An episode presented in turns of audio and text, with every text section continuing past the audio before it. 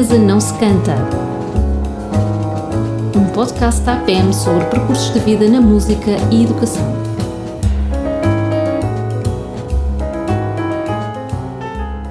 António Saiote, muito, muito obrigada por vir até à nossa sede, à sede da Associação Portuguesa de Educação Musical e honrar-nos com a sua visita para mais um podcast da APEM que se chama À Mesa Não Se Canta.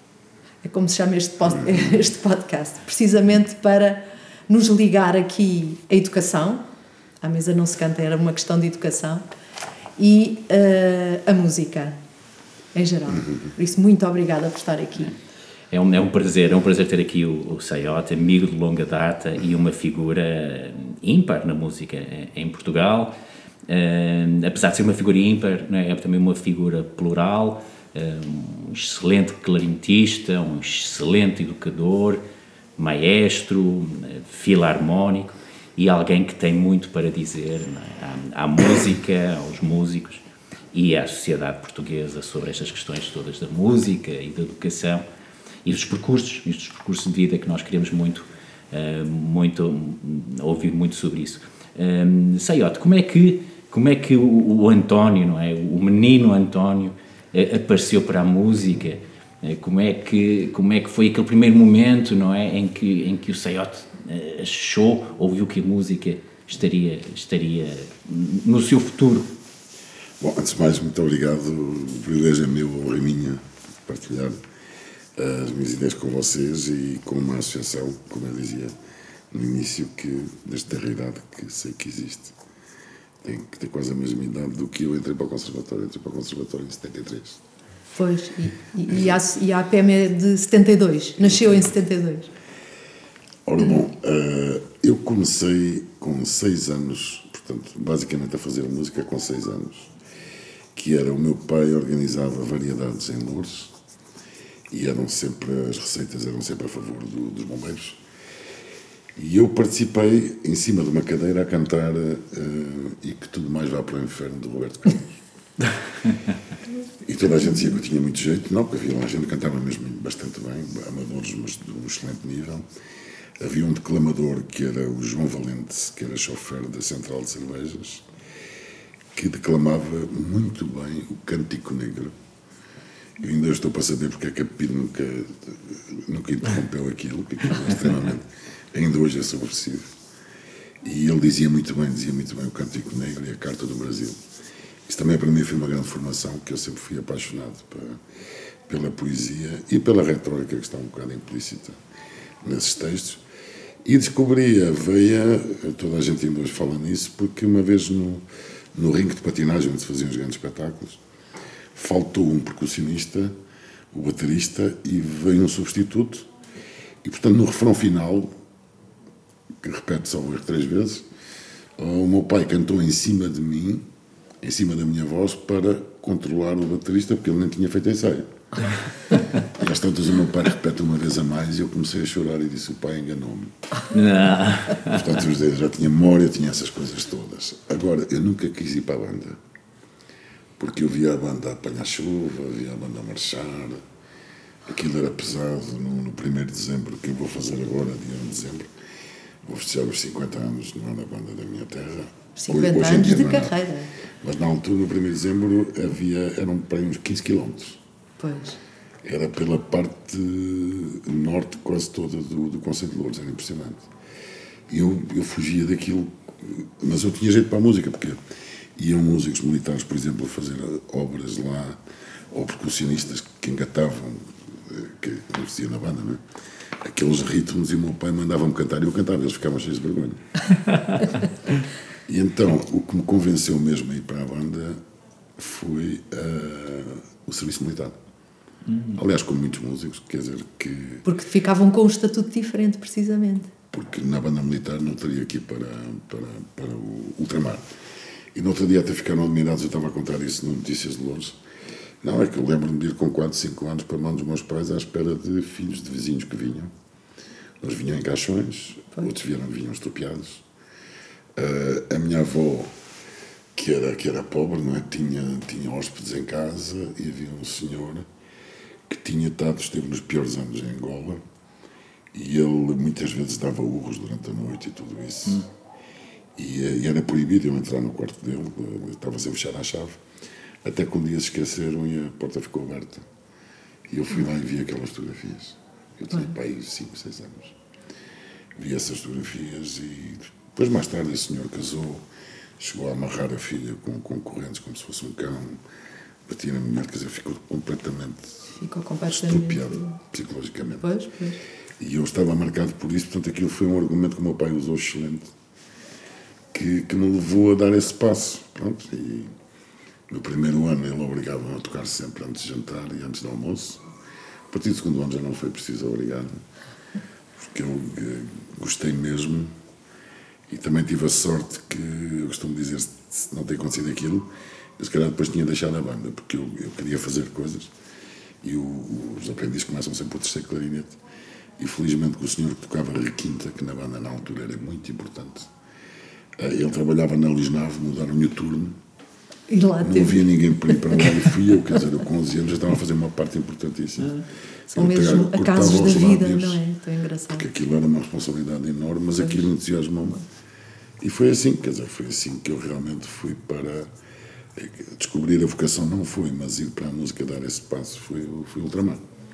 Exato. Foi. Mas a música salvou dessa, claro, claro, claro, dessa possibilidade. É. Quer dizer, aquela, aquela mistura entre quer dizer, o, o acaso, um conjunto de circunstâncias e, de qualquer forma, também algo que, que, que o Sayota já teria é? claro. dentro de si, porque era não, fácil fazer. Era uma família de músicos. Podia-me tornar pai também, o meu pai insistiu muito comigo e ajudou muito, porque o meu pai foi também foi colega do professor Marcos Romão. Pois. Só que o meu pai também tinha uma voz muito boa, parecida com o Francisco José, então que queria era cantar e não queria estudar clarinete. O meu pai tinha pavor que me acontecesse a mesma coisa e que eu não aproveitasse o. Acha que ele ficou arrependido o, de não, não. Não, antes pelo contrário. O meu pai sempre quis que eu fizesse aquilo que eu gostaria de ter feito. Pois, isso. A todos os níveis, até, até a nível social, político, se pode dizer assim. Ele dizia: Tu tens que estudar para não seres uma vítima, vítima como eu, porque o meu pai pôde estudar também e também baldava-se queria era a festa e claro. os conjuntos e tudo. Claro, claro. Ele claro. dizia que era preciso estudar para a pessoa ganhar essa independência e uma certa autonomia, não é? Claro. E é. E de qualquer forma, há também um, um, um gosto, não é, pessoal eh, das músicas, não é? Porque para, começamos a pensar que o estudar começa a ser um bocado formal, existe um repertório, e como é que depois que se pode equilibrar isso com aquilo que nós gostamos fora desse repertório, é? da, da, nossa experiência da rua, das filarmónicas, não é? Como é que, como é que foi essa passagem uh, para si? Foi, foi relativamente simples, quer dizer, porque eu, eu era fascinado por, gostava muito de música e depois pela música clássica. Depois havia um oculista em Lourdes que tinha lá discos. Oculista? Sim, sim, sim. sim. Na tinha loja? Lá, tinha, tinha discos e tinha livros. Ah. Por exemplo, foi lá que eu comprei a homenagem à Catalunha do Jorge Orwell, que é um livro fantástico sobre sim. a Guerra Civil de Espanha. Ele tinha lá esse livro. Como tinha uh, um disco de zarzuelas com o. esqueci o nome dele agora, que foi um dos maiores mestres de todos os tempos espanhóis, que era a Orquestra Nacional de Espanha, com ele a dirigir. Uma coisa excepcional. Eu cheguei a conhecê-lo, coincidimos no, em Caracas, lá no sistema. Uh, tinha lá esse disco, por exemplo, como tinha outras coisas surpreendentes. E eu tive essa, tive essa sorte, essa sorte de ter, ter esse contacto. E depois, aos 13 anos, lá está, fui, o meu pai louco pôde, pôs no conservatório. E, era, e depois era aquela coisa de seguir o Marcos Romão, que era a única referência que havia para Louros, não é? Seguir o Marcos Romão. E o Marcos Romão, a primeira coisa que disse é que eu tinha que deixar a banda. Foi. Isso o meu, Essa... pai, o meu pai por aí não. Mas depois o Marcos Romão fez questão de chamar o meu pai e a minha mãe para me ouvirem a fazer os estudos, que era para, quando eu estivesse em casa, eles saberem se eu estava a estudar ou se estava a tocar. A sério. Uhum. Eu, eu lembro-me, quando isso aos meus alunos, eles ficam assim a olhar, quer dizer, a minha mãe muitas vezes abria a porta e dizia: estás a brincar ou estás a estudar? assim que sentia que me estava a divertir com qualquer coisa, estudo. Okay. E de modo que, quer dizer, eu tive aquela história de, de, ter o professor em casa, é muito importante. E não precisa de ser especial, basta que tenha bom ouvido. Pois. Não precisa de ser alguém formado, mas tiver esse bom ouvido e se os pais eles conseguem identificar quando a gente está a divertir. voltei a estudar a sério. E depois eh, o Marcos Romão teve essa inteligência também de convencer que não havia vagas de ir para o instrumento de corda. De modo que eu fui para a de violino com a Lídia de Carvalho. E então, eh, só que eu estudava pouco violino, quer dizer, eu queria o clarinete, porque ao mesmo tempo o meu pai queria me levar às bandas todas, eu cheguei a tocar em cinco bandas ao mesmo tempo. Isso foi bom porque conheci várias sociedades, vários tipos de pessoas, não é? Pois. Eu costumo dizer a primeira internacionalização que eu tive foi aos 12 anos, que foi para uma banda que estava ao lado. Mas no conservatório comecei a fazer o violino e pá, aí no segundo ou terceiro ano eu fui o líder dos segundos violinos do duplo concerto de barro, em Ré menor. Ainda hoje me lembro das posições. E porque eu já tinha a liderança que tinha aprendido na banda. Eles todos tocavam mais violino que eu, mas quem sabia liderar era eu. O que é que se aprende mais em pequenino? O que é que se aprende mais, mais, mais numa banda? Para os miúdos, Ah, Numa para os banda, pequeninos. numa banda é fundamental que é ah, o que é que se aprende mais? Eu posso ser, quer dizer, é escolher, depois depende da idade, mas há coisas que nós aprendemos logo e há coisas que nós nos damos conta com, com os anos. Há uma coisa muito importante na banda que é há um uniforme para toda a gente. Uhum. Hoje até os melhores colégios ingleses privados já voltaram um uniforme.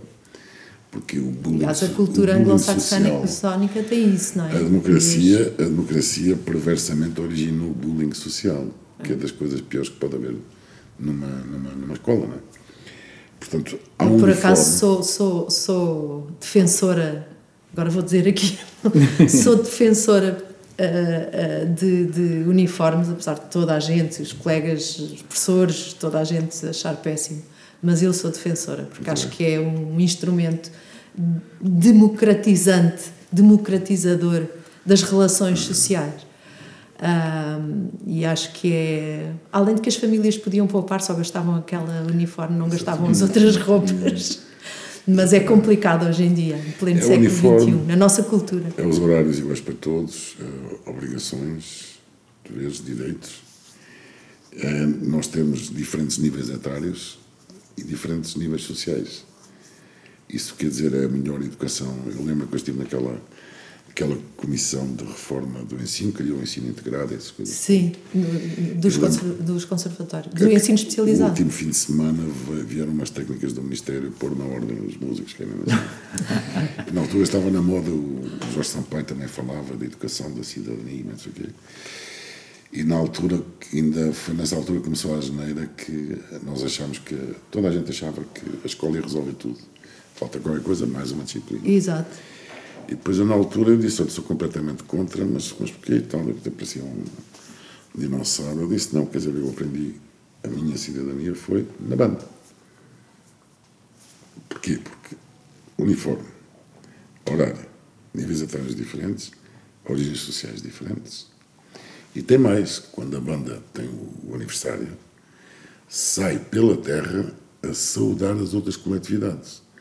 Nós damos, por exemplo, eu, quando saí em Lourdes sabia que havia a Associação Colombófila, havia a Associação de Terceira Idade de Pereira da Mota, havia os bombeiros, havia o futebol.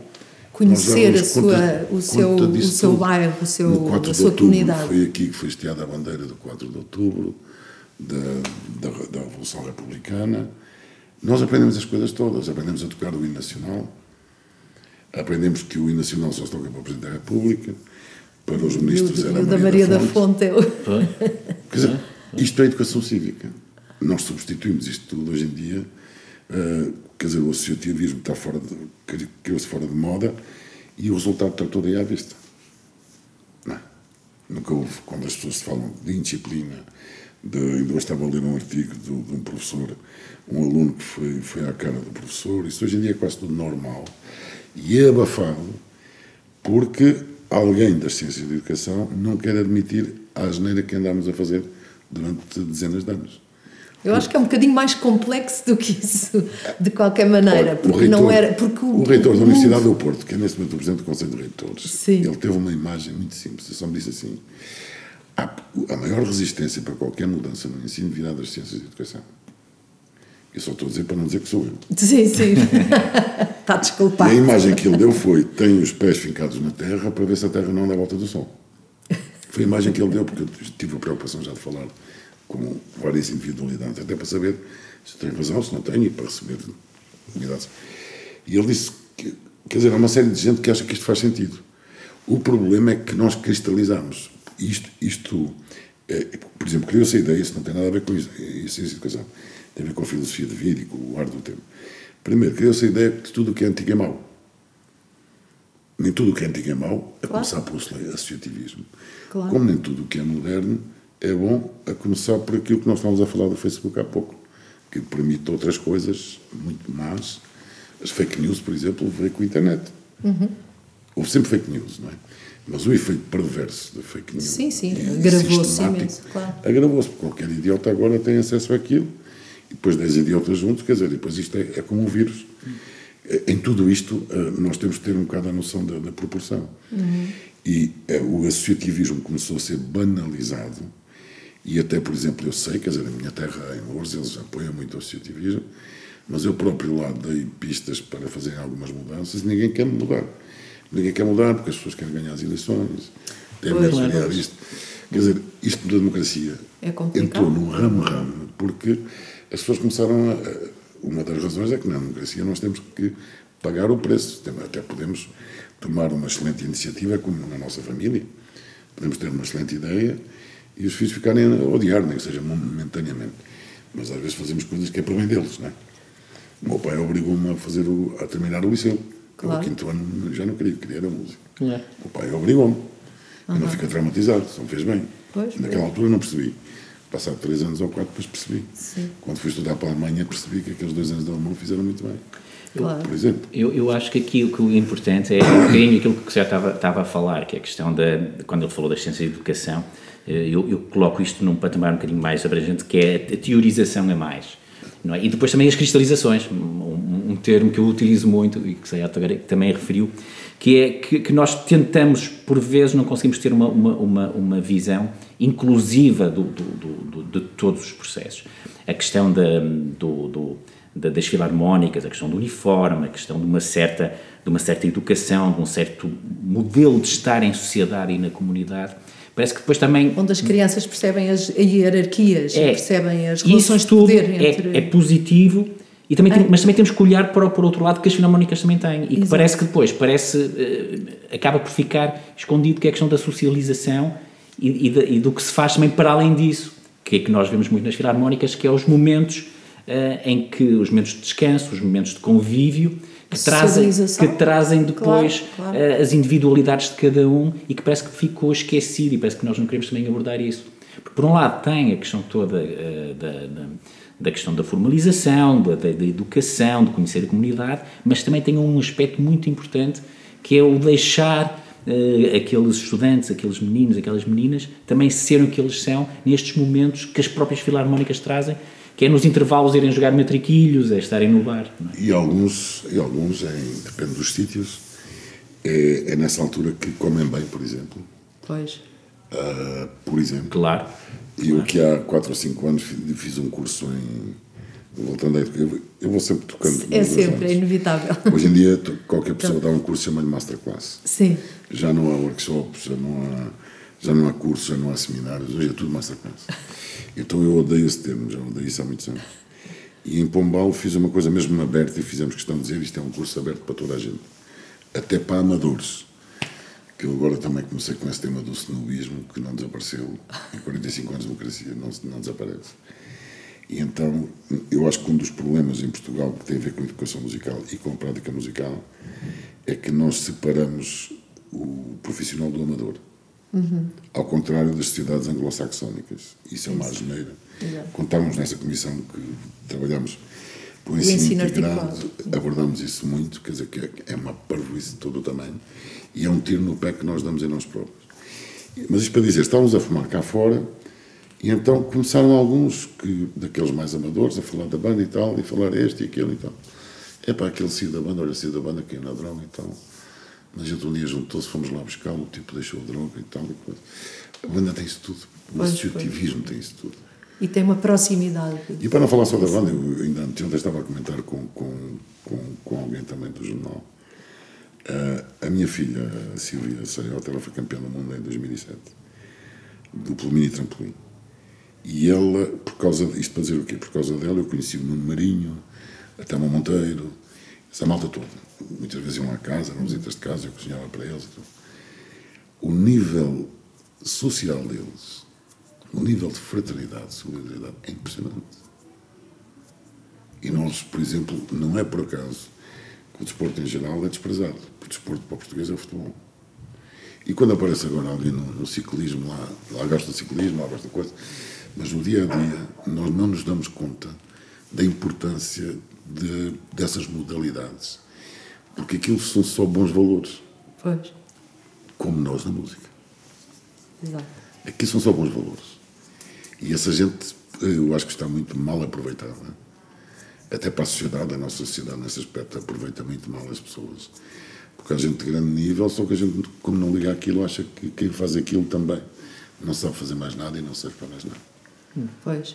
Mas o associativismo é, tem essa, né? essa valência. E, e pegar nisto um bocadinho, há pouco estávamos a falar, ó, fora, fora do, do, do microfone, sobre a questão de que quem faz algo a um bom nível, um bom músico, um bom atleta, eh, poderia também fazer isso a outro nível qualquer, dentro de outra área qualquer, não é? E é importante, não é, nós passarmos essa mensagem, é? que, que os bons músicos, que os músicos, eh, que, os bons educadores, fazem isso, mas poderiam fazer outra coisa qualquer, têm outras competências, ou poderiam ter outras competências. Portanto, têm o seu lugar eh, na sociedade, eh, no valor da sociedade, e isso é que é importante também passarmos essa, essa, essa, essa mensagem. Eh, Até que muitos deles são líderes em potência. Claro, E qualquer sociedade precisa de líderes. claro, claro. E voltando à educação, eh, eu abordei isso noutra dia numa entrevista. Qualquer, não há nenhuma sociedade que eh, persista e que tenha sucesso sem uma elite. E creio que um dos maiores equipes que se criaram com o 25 de Abril, e ainda hoje não nos libertámos disso, há uma grande confusão entre elite e elitismo. Exato. Claro, claro. E temos medo de falar do. Temos medo de falar do, do melhor ou medo disto, porque também ao mesmo tempo promoveu-se demasiado o melhor. Quer dizer, mas nós, o seu a seu dono, temos que dar valor a quem se sacrifica por, por, por, por uma, uma determinada atividade. Eu, por exemplo, eu acho piada, eu agora, eh, a minha mulher morreu, casei em segundas núpcias, agora passo mais tempo em Lisboa, eu agora estou a rever amigos de infância que eu perdi completamente o contacto com eles. E não foi só depois de eu ir para o Porto. É que eu, a partir da altura, comecei a andar nas bandas, eu não tinha fim de semana. Pois. E depois, com 17 anos, 18 anos, fui estudar para o estrangeiro também, a minha vida passou a ser música. E eu perdi completamente o contacto. E agora, aos 60, 50 e tal, 60, que estou a renovar contacto com amigos de infância. Portanto, eu perdi aquela vida de prazer.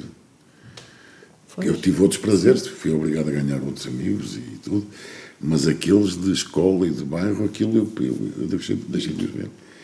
Isso também, essas coisas têm um preço, não é? Pois. Mas também temos de estar preparados para isso, quer dizer, vamos fazer outros amigos e conhecer Claro, pessoas. claro, claro. Mas esses primeiros ficam, são muito marcantes. São muito E, marcantes. e, e a passagem, a passagem lá para fora? Era, era inevitável para, para, si? Eu era o único, o último que queria estudar para o estrangeiro. Não queria mesmo. Não, não, não, quer dizer, não precisava. As bandas militares estavam todas a disputar na altura e eu até comecei com medo. Aliás, eu, eu ainda, fui a- ainda fui aprovado no, primeiro. eh, na, na primeiro exame e eu fiquei com medo que tenha sido algum deles que tenha avisado este tem que ser aprovado que, que assim é, que mérito tem ele a verdade eu fiquei em pânico e eu tive quase para ser refratário quando é que eu decidi ir para o estrangeiro? Foi em 77, eu fui escolhido para a Orquestra Mundial da Juventude Musical Portuguesa. Na altura não havia CE, não havia nada, era Sim. A Orquestra, a Orquestra das Juventudes Musicais. Que foi na Coreia e no Japão, logo isso abalou muito, eu tinha 17 anos. Fui eu e o Jorge Gonçalves, violino, que está na, está na Sinfónica Portuguesa. Aquilo já foi um choque. E eu cheguei lá, eu costumo dar esse exemplo todos os anos aos meus alunos, aos novos alunos. Só havia dois músicos que não tinham nem máquina de afinação, nem metrónomo. Era Eram os dois portugueses. Em 110 músicos. Isso surpreendeu-me bastante. Surpreendeu-me, por exemplo, que o professor de, de- de cordas graves, que era um contrabaixista japonês enorme, à noite, à, sei lá, às 11 da manhã, pegava em whisky, pegava em gelados e convidava toda a gente. Surpreendeu-me, quer dizer, que depois de 6 horas de orquestra ainda fazíamos 3, 4 horas de música de câmara e a vontade toda daquela gente.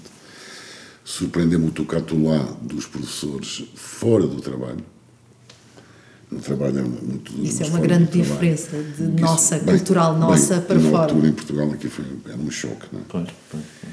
E todas essas coisas surpreenderam, de modo que o meu pai contava muito essa história. A primeira coisa que eu fiz quando desci do, do avião foi dizer: Eu tenho que estudar para o estrangeiro. o meu pai já tinha cheirado, porque eu, os primeiros clarinetes novos que tive, meus novos, foi precisamente um mês antes de ir para a Orquestra Mundial. E o meu pai que foi comigo a Paris, e na altura experimentava-se palhetas na, na fábrica, hoje não se pode fazer isso, mas todos juntos, assim, numa sala e tudo a estudar e tal. E eu comecei a ouvir aquela gente a tocar peças que cá em Portugal diziam isto é para tocar depois de velho. Mas jovens como eu. Eu fiquei muito envergonhado. E saí de lá e disse ao meu pai: não tenho hipótese e tal. És muito estúpido. Foste, foste escolhido para a Orquestra Mundial. Alguns deles também concorreram. E estás a esquecer de uma coisa.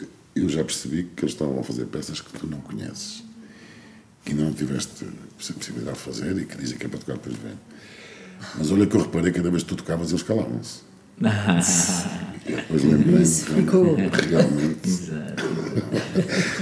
o meu pai sempre teve esse lado, apesar de ter a quarta classe, lá está, e, e tinha essa, essa capacidade.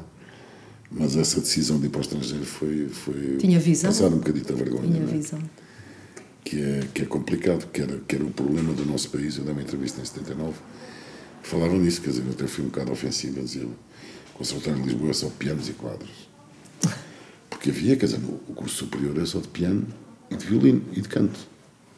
Tudo o resto era. O, nos sopros era o quinto ano, a gente esquece disso. Era o quinto ano, era o curso livre. Era só um instrumento e um bocado de solfejo. Nós esquecemos dessas coisas. As, as, as classes sociais existiam Ui. nos, nos- instrumentos. Ui, ainda hoje Ainda existe. hoje Ainda existe. hoje, claro. Isso ainda não se hoje perdeu, existe. ainda não se Claro. perdeu. No outro dia, a TVI, eles cortaram quase tudo. Se calhar fizeram bem. Esse snobismo ainda não se perdeu na música. É, é atroz. Sobretudo numa profissão como a nossa. Claro. Que eu dizia ao meu pai, são cinco vezes para cada lado. Quer dizer, e, e é- eu costumo dizer que é a atividade mais democrática que existe em cima do palco. Somos todos iguais, pois somos. E Pois. depois é mostrar Claro, claro. o que pode ou o que não pode. Por isso é que acho que o snobismo é muito mais deslocado na, na arte. Estou a ver aqui vocês têm a melhor coleção de, de Beethoven de Jaime Brigitte Masson. Masson. Está a ver? Um isto deram-me centro- deram-me na banda de Fanhões em 72. Em 72. Porque isto era impresso, os tipos que lá trabalhavam eram tipógrafos. E foi, foi impresso na tipografia deles. Isso. Fantástico, fantástico. Quer dizer, é, é Ainda, dizem que ainda hoje é a melhor biografia de, de Beethoven, é impressionante. Não, é Também era a mesma tipografia onde imprimiam, imprimiam um avante clandestinamente. Quer dizer, temos, temos tudo, temos tudo na comunidade. depois. Temos Exatamente. tudo, temos tudo na comunidade. Ah, não, estávamos a falar sobre as questões das hierarquias, sobre, sobre as elites, não é? Eu, eu- eu estava a querer intervir porque eu, eu sou, sou percussionista, não é? E, e uns poucos anos, né, um bocadinho mais, mais, mais depois de- de- dessa questão do clarinete, a percussão não é? era o mesmo caso, não entrava na, na- na- no ensino, não é? Foi, foi um problema para ter Em 92 percussão. foi uma guerra para entrar a percussão na, na ESMAI. Sim, sim, sim. E em 89, de- na Es- em Espinho, na escola profissional também. É, eu passei também por isso tudo, não é? Quer dizer, parece que continuamente, ao longo da história, há sempre algo que necessitamos prestar E atenção. há a história do jazz, que era, ainda não era diretor da escola, era a professora Teresa Macedo, e começou-se a falar disso, de modo que no ano seguinte, quando eu fui, eu fiz um concerto com o, Carlos Azevedo, na percussão já não me lembro quem que estava, e com o Tou, no contrabaixo, a tocar a Dona Lee, mas não sei o quê, aquilo deu-me um trabalho desgraçado. Sim, sim. Porque tinha que ser alguém da música clássica Claro, claro, a demonstrar, porque na escola estava fora de questão. claro, Pois. claro. E tenho a impressão que se fosse a organização que há hoje, o jazz não, o jazz não tinha entrado. Sim. Na altura a vantagem era que os científicos era toda a gente. Pois, pois. De modo que toda a gente tinha que ouvir. Sim, sim, sim. E sim. a gente cheirava quem, quem as chamadas panelinhas, grupinhos. Claro. e Exato. tudo. Capelinhas. Era muito melhor do que hoje. E aí está a questão da, da liderança, não é? Da, da importância de termos liderança, termos pessoas que conseguem perceber como é que as coisas eh, funcionam, não é? Ah, aliás, eu também estive, na, e agora partilho isto aqui também, na- no início do jazz na Universidade de Évora, não é? E, e, e, eu pensei, como é que eu vou chegar, como é que eu vou convencer estas pessoas, não é? Que, que o jazz é como qualquer outra música, tem valor. E eu fui através, não é? De uma forma mais ou menos estratégica, em criar uma orquestra que, que, que incluía meios músicos de jazz e meios músicos clássicos para fazer concertos. Portanto, eu propus uma orquestra de jazz, que não era necessariamente uma orquestra de jazz, mas a, a exposição que fez isso dentro da academia, não é a exposição, ah, isto até é engraçado, não é? Pode ser isto, porque estamos a gostar de ouvir isto. Portanto, esta questão de, de, de, de saber também mostrar às pessoas aquilo que quer dizer que não quer dizer que as pessoas não saibam ou que não tenham capacidade de saber, mas que por vezes também não foram expostas a isso. Não é? E a questão da liderança uh, também é muito importante, que, que, são os especialistas que podem contribuir para isso. São, ao fim e ao cabo, esses que, que podem ser uh, potenciais líderes.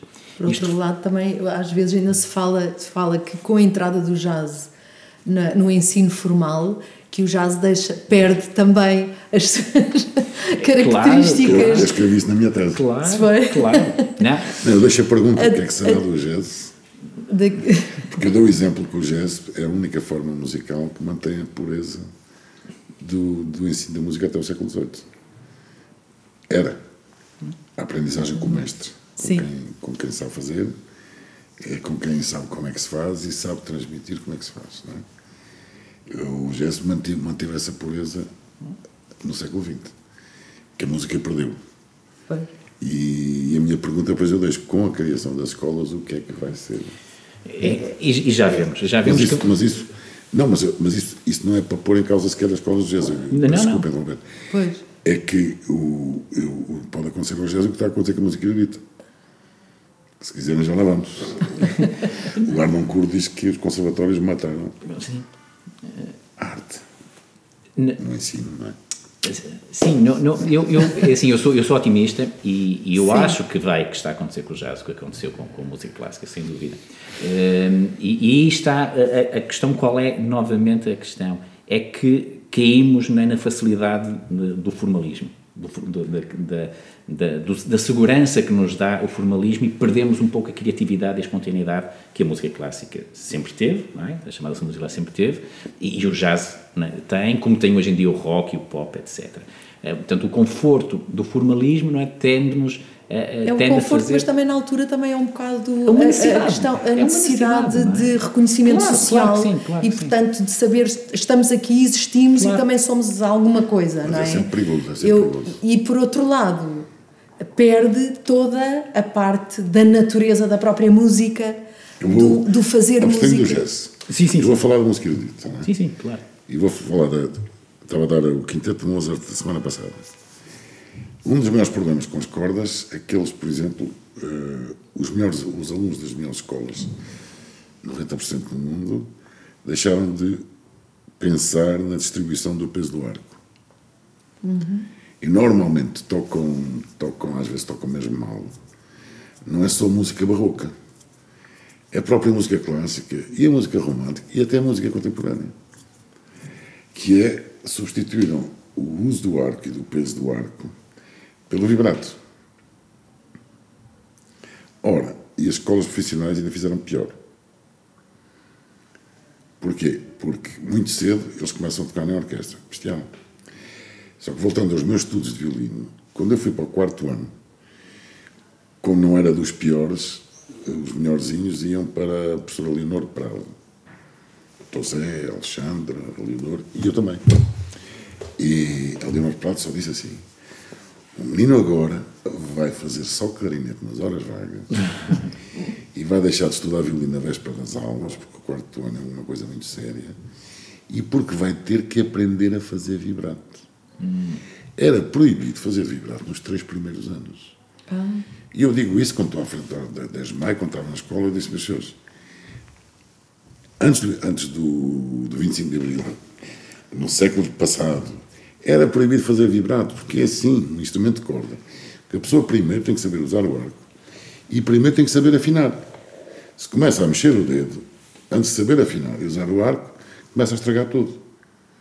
Isto é como alguém, quer dizer, não sabe sequer. Mas porquê é que acha que isso aconteceu em termos da, da educação, da técnica? E não sabe andar e já começa a, e começa a correr, por exemplo. Exato. Como é que. Como é que isso aconteceu em termos de, da educação formal? Foi, foi uma certa massificação. Hum foi, veio com uma excelente ideia, a autonomia das escolas. A autonomia é fabulosa. Só que antigamente não nos podemos esquecer que nos anos quarto e oitavo ano era o professor de Conservatório de Lisboa. Que é os sítios. Exatamente. Isso não era nada espúrio, porque era uma da- das razões de ser do ensino, por exemplo, da música nos países de leste. Havia a noção de escola-mãe e as escolas dependentes. Havia uma hierarquia. Com a autonomização das coisas, é muito bonito, mas começou a haver um certo desleixo em muita coisa e começaram a aparecer muitas asneiras. E a, a asneira perdura. Onde eu quero chegar é que continua a, a aparecer alunos na escola a tocar dessa maneira. Tudo vibrato, sforzato, forte piano é igual. Não sei se sabem, se fizeram um um inquérito o país todo, eu não vou exagerar, 99,9% não sabe, mas já não conhece o que é uma achacatura. E já não sabe a diferença entre uma achacatura e uma apogiatura. Hoje toda a gente diz apogiatura. Hoje toda a gente faz os ornamentos, eu costumo dizer, os ornamentos é para quê? Eles enfiam lá as notas, deixavam de pensar. Uma tercina, agora estou a falar dos malefícios, sobretudo nas bandas. E grandes bandas agora até sinfónicas, e eles agora, no dia a seguir à, à banda, eles vêm ver uma tercina, tira, tara, ta, ta. Eu até lhes explico, olha, vocês estão a ver aqueles maestros que vocês gostam, que fazem assim, é isto que vocês estão a fazer. Hoje em dia transformou-se a tracina numa figura de estabilidade. Eu costumo dizer, se fosse para tocar dessa maneira, estavam lá duas colcheias, ou quatro semicolcheias. A tracina é uma figura de instabilidade. Ainda hoje se ensina, a tercina é 3 em 2, que é outra estupidez. Sim. Eu costumo dizer, dá um ritmo de conga. Exato. tá, tá, tá, não é? Exato, exato. E a melhor maneira que eu aprendi, quando era miúdo no conservatório, é 3 em 1. A melhor maneira de fazer bem uma tercina é pensar Também 3 em 1. aprendi assim. Não, mas há coisas que, mirabolantes que não faz sentido hoje. E voltando às ciências de educação, que é uma responsabilidade muito grande. Eu, eu sou o primeiro a ser. Eu ainda agora fui ao, ao luthier e disse assim: agora já não tenho desculpa, eu sou muito autocrítico. Não é? Eu acho que já anda a faltar autocrítica há muito tempo, porque há balanço já há tempo para se fazer um histórico. E há coisas que estão a faltar. Há coisas que estão a faltar, ah, assim como há coisas a mais, eventualmente, porque nós, por exemplo, eu no clarinete eu estou-me sempre a pôr em causa. Eu sou o primeiro a dizer o guarda-chuva não serve para todos. Eu estou sempre a criticar, estou sempre. A Associação Clarinete fizemos o concurso, fizemos uma reunião no outro dia. Disse, pá, vamos acabar com o primeiro prémio, o segundo prémio, o terceiro prémio. Há um prémio, acabou. Estamos todos a criticar na sociedade, que é do, do melhor, disto e daquilo. Vamos acabar com isso. Isto, isto só para dizer, quer dizer, estou sempre à procura de outras fórmulas, não é? E acho que há, há uma resistência muito grande de nós olharmos e dizermos assim: o que é que vamos fazer ou não vamos fazer? Porque na música, essencialmente, a prática é muito importante. A prática é fundamental. E a própria sobre a prática, prática. da teoria é Exato. fundamental. E o que eu acho é que, sem querer, se separou as coisas. Eu vou-lhe dar um exemplo. A história da música. Eu às vezes digo coisas aos alunos que eles ficam assim a olhar para mim. Não, falta de história da música na escola superior. Eu digo assim, mas porquê que isto acontece? O lado harmónico das coisas. Porquê que isto acontece? Eles estarem a tocar. Eu vou-lhe dar um exemplo. No outro dia eu estava a dar um curso em, em, em Amarante e um tipo de saxofone de soprano muito bom, que estava na escola superior, pediu para eu lhe dar uma masterclass. Ele começa a tocar uma obra. E eu estava do lado de cá, não sabia o que é que estava a tocar. Começam a tocar aquilo e então, disse, eu, tu és muito bom saxofonista, mas eu não faço a mínima ideia do que tu estás a fazer. Nem, não é o problema só do compositor, nem do período. E às tantas ele disse, pois o professor, então, porque o meu professor disse que eu devia tocar isto, eu tocava isto muito livre, então. O compositor, eu nunca tinha ouvido falar dele, Bieber. B-I-B-E-R. E também, como não conhecia, não liguei, só comecei à procura daquilo. E comecei a usar o chamado tempo psicológico. Porque, porque o arpejar precisa de um tempo, os acordes precisam de um tempo, tudo precisa do seu tempo. E comecei, mas à primeira vista. E depois comecei a explicar a articulação que é uma das coisas que se perdeu hoje em dia, que ter esse lado crítico da, da articulação. E também não sei porquê, os instrumentistas sopro não mexem. Seja quem for que dispõe uma coisa à frente, é sempre aquela articulação. Eles nas cordas não se coíbem de mudar a articulação se não fizer sentido. É curioso aquela ideia que é o que está escrito, mas isso é, é na segunda metade do século XX. Tudo o que está para trás, houve gente que pôs lá as mãos, em, alguns, casos, em alguns casos sujou aquilo bastante. Não é? Eu começo a tocar aquilo que começou a olhar para mim. Pois, mas isso é muito livre. Eu assim, não, isto não é muito livre. Eu estou a dar espaço para as coisas serem ouvidas, para as coisas resultarem. Estou a usar o lado harmónico, não te esqueças que isto não é só barro. O barro ouviu isto. E, o, e mesmo o Brahms também ouviu barro, quer dizer, a gente esquece um bocadinho de. Depois falei da articulação, falei-lhe que nós continuamos atrasados, eu já digo, ando a dizer isso há 20 e tal anos na escola superior, há 20 e tal anos para cá que a música antiga tem um sucesso incrível, a música barroca. Uhum. E eu costumo dizer, pensem lá nos vossos estereótipos, vocês hoje em dia querem muito som, tudo no sítio, uh, um grupo de música barroca, música antiga, não tem mais som, tem muito menos. E reparem que a, a, diferença deles são, são duas pequenas diferenças: variedade de articulação e variedade dinâmica. Uhum. E já há 20, mais, mais de 20 anos que está acontecendo na Europa e nós ainda andamos a tocar segundo a estética de, do pós-Segunda Guerra Mundial. Se for ouvir qualquer orquestra, é assim que toca. E eu costumo dizer, vocês, vocês estão à espera que passe o quê? 25 anos, que é para a gente continuar atrasados. Uhum. E está a ver onde é que quer chegar. As ciências da educação deviam insistir nisto, porque se houver diálogo com quem anda na, no, on the quem, quem anda no terreno, este problema existe. E eu gostava que insistisse neste problema. Eu vejo na ESMAI, não falam disto. Estão a ensinar as coisas segundo uhum. o passado. É, é, a questão, novamente, da, da, das formalizações, de olharmos para as coisas de uma só maneira. Nós temos o passado, temos todas as nossas teorias e funcionaram, umas melhores que outras, mas devemos constantemente refletir e pôr as coisas eh, em questão. E, e, outra vez, os líderes, as pessoas que andam no terreno, as pessoas que, que andam a pensar sobre isso, eh, devem ser elas que devem pôr ideias cá para fora, criativas, eh, que possam motivar as pessoas para repensar tudo e para resolvermos os problemas não é? que não foram resolvidos no passado. E, e Saiote, e agora para o presente, projetos, ideias, o que é que nós podemos fazer para alterar as coisas que estão menos bem feitas. O que é que, o que, é que se está a fazer agora? No caso da música. No caso da música, da sociedade, aquilo que, que, que esteja neste momento a, a, importante para si. O que é que. Eu tenho em mãos essas duas, quer dizer, são três. A primeira é conseguir, de alguma maneira, que se crie uma norma, uma regra, uma linha que se garanta que parte do dinheiro que vai para as autarquias, nós tínhamos a certeza que vai para estruturas musicais profissionais fixas. Acho que o Covid expôs tudo. O que andava aí não temos outra alternativa. E o que é que podem ser estas estruturas uh, profissionais fixas? Isso terá uma vantagem, sabe que em vez de andarmos todos a copiar uns aos outros e à espera que, como diziam eles no Porto, que a capital do Império decide o que é que se vai fazer, é que cada autarquia pode escolher. Pode escolher um grupo de dança. Dentro da dança, pode dizer assim: nós vamos suportar vamos dedicar a um grupo de dança clássica. Aí o dinheiro não chega, portanto pode-se associar com mais uma ou outra autarquia uhum. e suportar um grupo de dança clássica. Outro, ah, nós queremos dança jazz ou dança moderna. Ai, nós queremos um quarteto de cordas. Ai, nós estamos mais para quinteto de sopro. Ai, nós queremos um noneto. Quer dizer, é, é haver escolha, haver opção, porque a democracia é ter opções. E neste momento não existem opções. Nós temos que comer tudo aquilo que nos dão e que vem, pronto, que vem de Lisboa, podia ser do Porto, vem da capital. De trazer de volta às pessoas não, o poder poderem decidir aquilo que elas querem sim, sim. fazer. Eu vou dar um exemplo da ópera. Eu já fiz 15 óperas na, na Ópera Norte com António Salgado. Nós vimos e desejávamos para fazer. E às tantas isto teve que acabar. Nós continuamos a ser um, um país muito atrasado. Não me digam o que quiserem. Nós só temos um teatro de ópera é que nós só temos um teatro. Bom,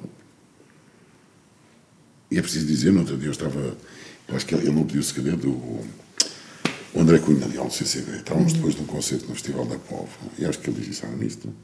O melhor ministro da Cultura que nós tivemos foi António Ferro, pois foi. Ah, é do Salazar. Pois não, mas eu, estamos a falar de pessoa que trabalhou pela cultura Eu não devia estar a falar, pouca gente sabe, quer dizer, há um, há um espólio incrível do, do, do Verde Gaia. O António, o António Ferro promoveu a criação do Verde Gaia, que era uma réplica portuguesa dos Bola Russo. Ele foi original. E encomendou obras, há partituras que nunca ninguém vai ouvir. Frederico Freitas, toda a gente fala da menina tonta.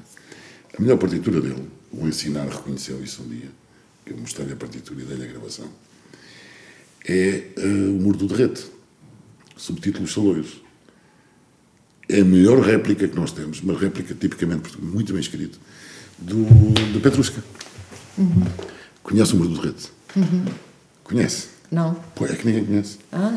Não, isto para explicar o que é o nosso país. Pois, pois, pois. Nós não temos, há uma série de coisas que não temos, por snobismo, por ignorância, por, por má formação, que há muita coisa que, pronto, e temos de reconhecer, sem pruridos. Por exemplo, eu digo, depois do 25 de abril tivemos o Lucas Pires e Manuel Maria Carrinho. Porque nós nunca percebemos uma coisa.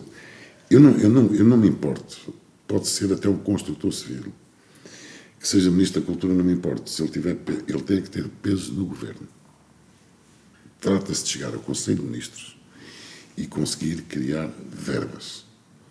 Porque senão andamos aqui todos muito bonitos a falar de ideias e chegamos a este ponto a que chegamos que é uma tristeza. É tudo gente muito, muito versada nisto, versada naquilo, uns gostam mais, outros gostam menos, mas depois o resultado é zero.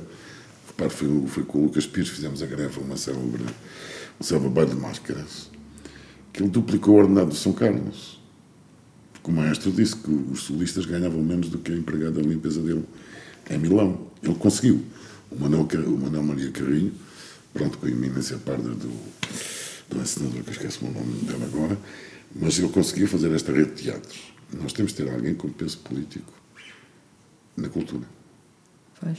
Assim como nós músicos, é o meu projeto agora, tenho um bocadinho mais de mais tempo. Pronto, estou mais tempo em Lisboa, é aqui que se resolve as coisas. Estou mais perto do poder que é tentar criar esta ideia de, do dinheiro que vai para, para, para, as autarquias. Nós temos de ter um lobby e temos de explicar à sociedade e temos de falar para fora. Uhum. Aquela crítica que se faz aos comunistas que, da cassete que falam para dentro, ou já estão convencidos, eu digo isso aos colegas, a alunos. O nosso discurso tem que ser para, para fora. Para fora, exatamente. Porque senão, quer dizer, eu continuo a dizer, é o único país ainda que ser música é um bocado pejorativo. Em Espanha, as pessoas dizem, ah, você é um artista, não é? Em França, um artista, sim, sim, Isto aqui é pejorativo. Sim, sim, Portanto, a, mas aqui a culpa é nossa. Uhum. A tal autocrítica. Nós temos de dizer, a culpa é nossa. Não temos de explicar à sociedade. Uh, creio eu, nós temos muita gente com muito nível e alguns têm nível e acham que não têm, mas têm. Nós temos de dizer à sociedade, nós, além de sermos músicos, sabemos disto, sabemos daquilo, somos capazes disto, somos capazes daquilo. Eu acho que o futuro é esse. O outro, a outra é realmente criar esta hipótese de, de, uma, de uma fronteira de 25 anos, 26, que as pessoas possam fazer duas licenciaturas. Isso. O presidente da Politécnica falou nisso, ele não percebeu. Também era uma reunião de geral, ele estava muito exaltado e muito agressivo. Ficou um bocado baralhado. Não se trata de fazer dois cursos ao mesmo tempo. Pois mas é criar esse horizonte. É a flexibilidade de. Não, de, o Pedro Ramos, aquele pianista, estudo, ele disse: si. Você não sabe as pessoas que andam aos 27, 28 a sair da música, a desistir da música. E quem desistir da música, por exemplo, as pessoas que estão na hotelaria também estão desgraçados. Este é um discurso que dá jeito, porque até os políticos agora já percebem, não é só a música. Foi. Não é? Há uma série de áreas neste momento que é evidente que não tem futuro, ou pelo menos os jovens não têm futuro se apostarem só naquela área. Isso já está completamente ultrapassado. E é preciso também dizer aos políticos em geral que uh, se eles têm conselheiros que não lhes falam disto, eles são estúpidos, não, não há outra palavra. Porque nós estamos toda a vida a dizer que o mundo está a mudar, o mundo está a mudar a toda a hora, e o que é que muda no ensino?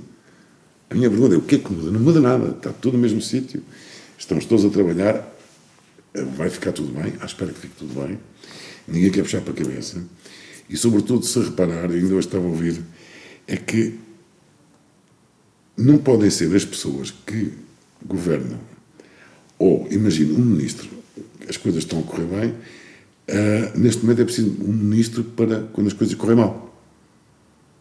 É preciso outras pessoas. Uhum. Temos o exemplo do Churchill, não é? Os ingleses, na sua sabedoria, não sei como, mas conseguiram. Ele era, ele era a última pessoa que seria primeiro-ministro. Ele foi escolhido para primeiro-ministro pela guerra.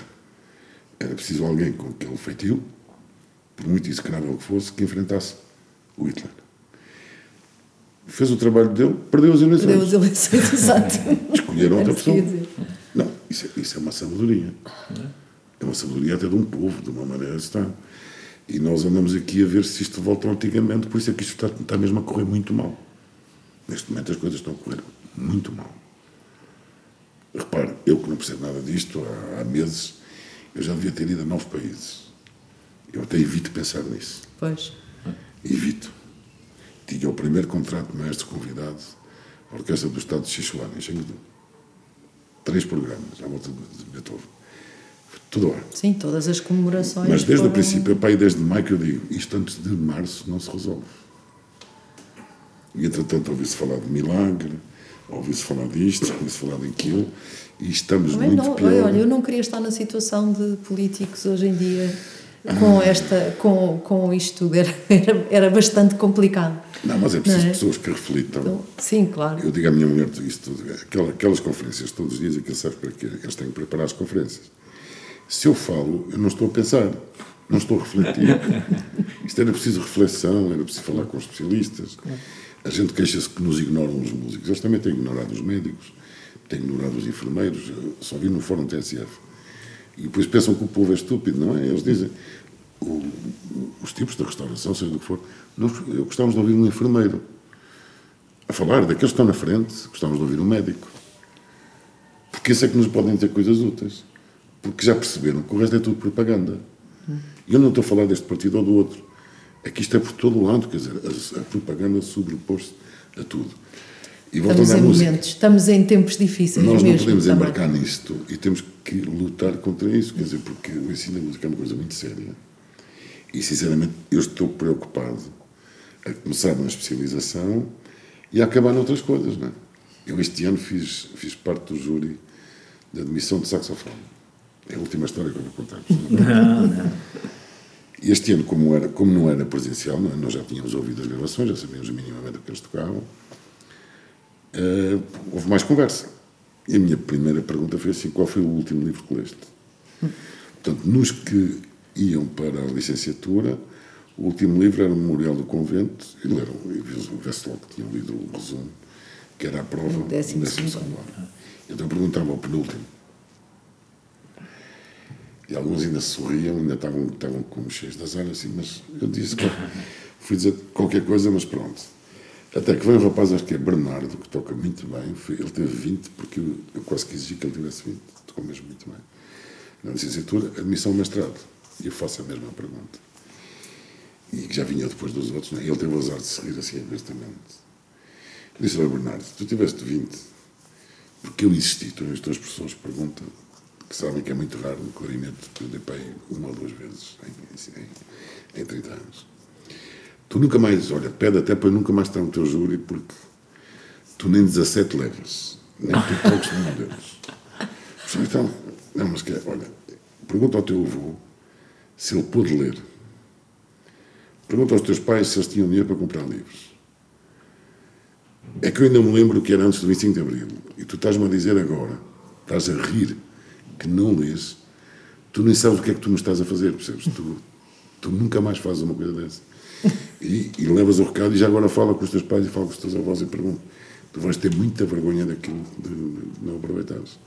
E depois disse, sobretudo agora, com esta crise, eu espero estar reformado brevemente, mas tu vais viver para o futuro. Se tu fores um bronco que não sabe falar, tu vais convencer quem para arranjar concertos e para melhorar a, a música e a cultura. Está à espera que eu faça isso, por ti não faço. Não é que esta geração eles ainda não perceberam. É, é a primeira geração que vai ganhar menos que os pais. Bastante menos. Vai ter muito menos condições. E pela primeira vez, eu acho que é a primeira vez que a geração nova tem muito a aprender com a geração anterior. Pela primeira vez. Pela simples razão que isto deu uma cambalhota em algumas coisas de 50 anos para trás.